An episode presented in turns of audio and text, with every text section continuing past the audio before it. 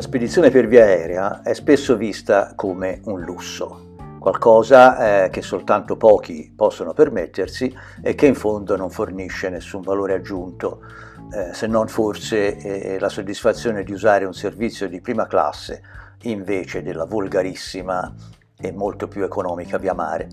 Però non è proprio così. Eh, le spedizioni urgenti naturalmente impongono la via aerea al di là di ogni altra considerazione, ma a parte questo troviamo molti altri casi in cui è preferibile spedire via aerea invece che via mare per motivi eh, tutt'altro che futili. E la spedizione via aerea offre anche altri vantaggi oltre alla rapidità.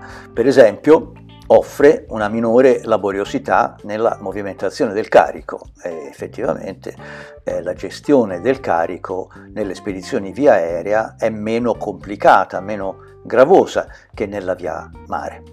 Poi eh, non dimentichiamo che la via aerea espone la merce a un minor rischio di danni e di furti e poi, insomma, in ogni caso, eh, la via aerea è una modalità di spedizione che si aggiunge alla via mare e che merita di essere presa in considerazione come alternativa possibile.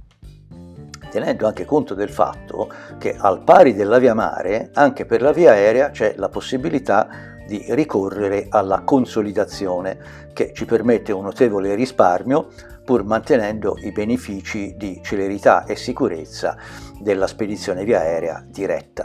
E nell'articolo di oggi della newsletter Fare Export vediamo in dettaglio quali sono i passaggi tipici di una spedizione via aerea.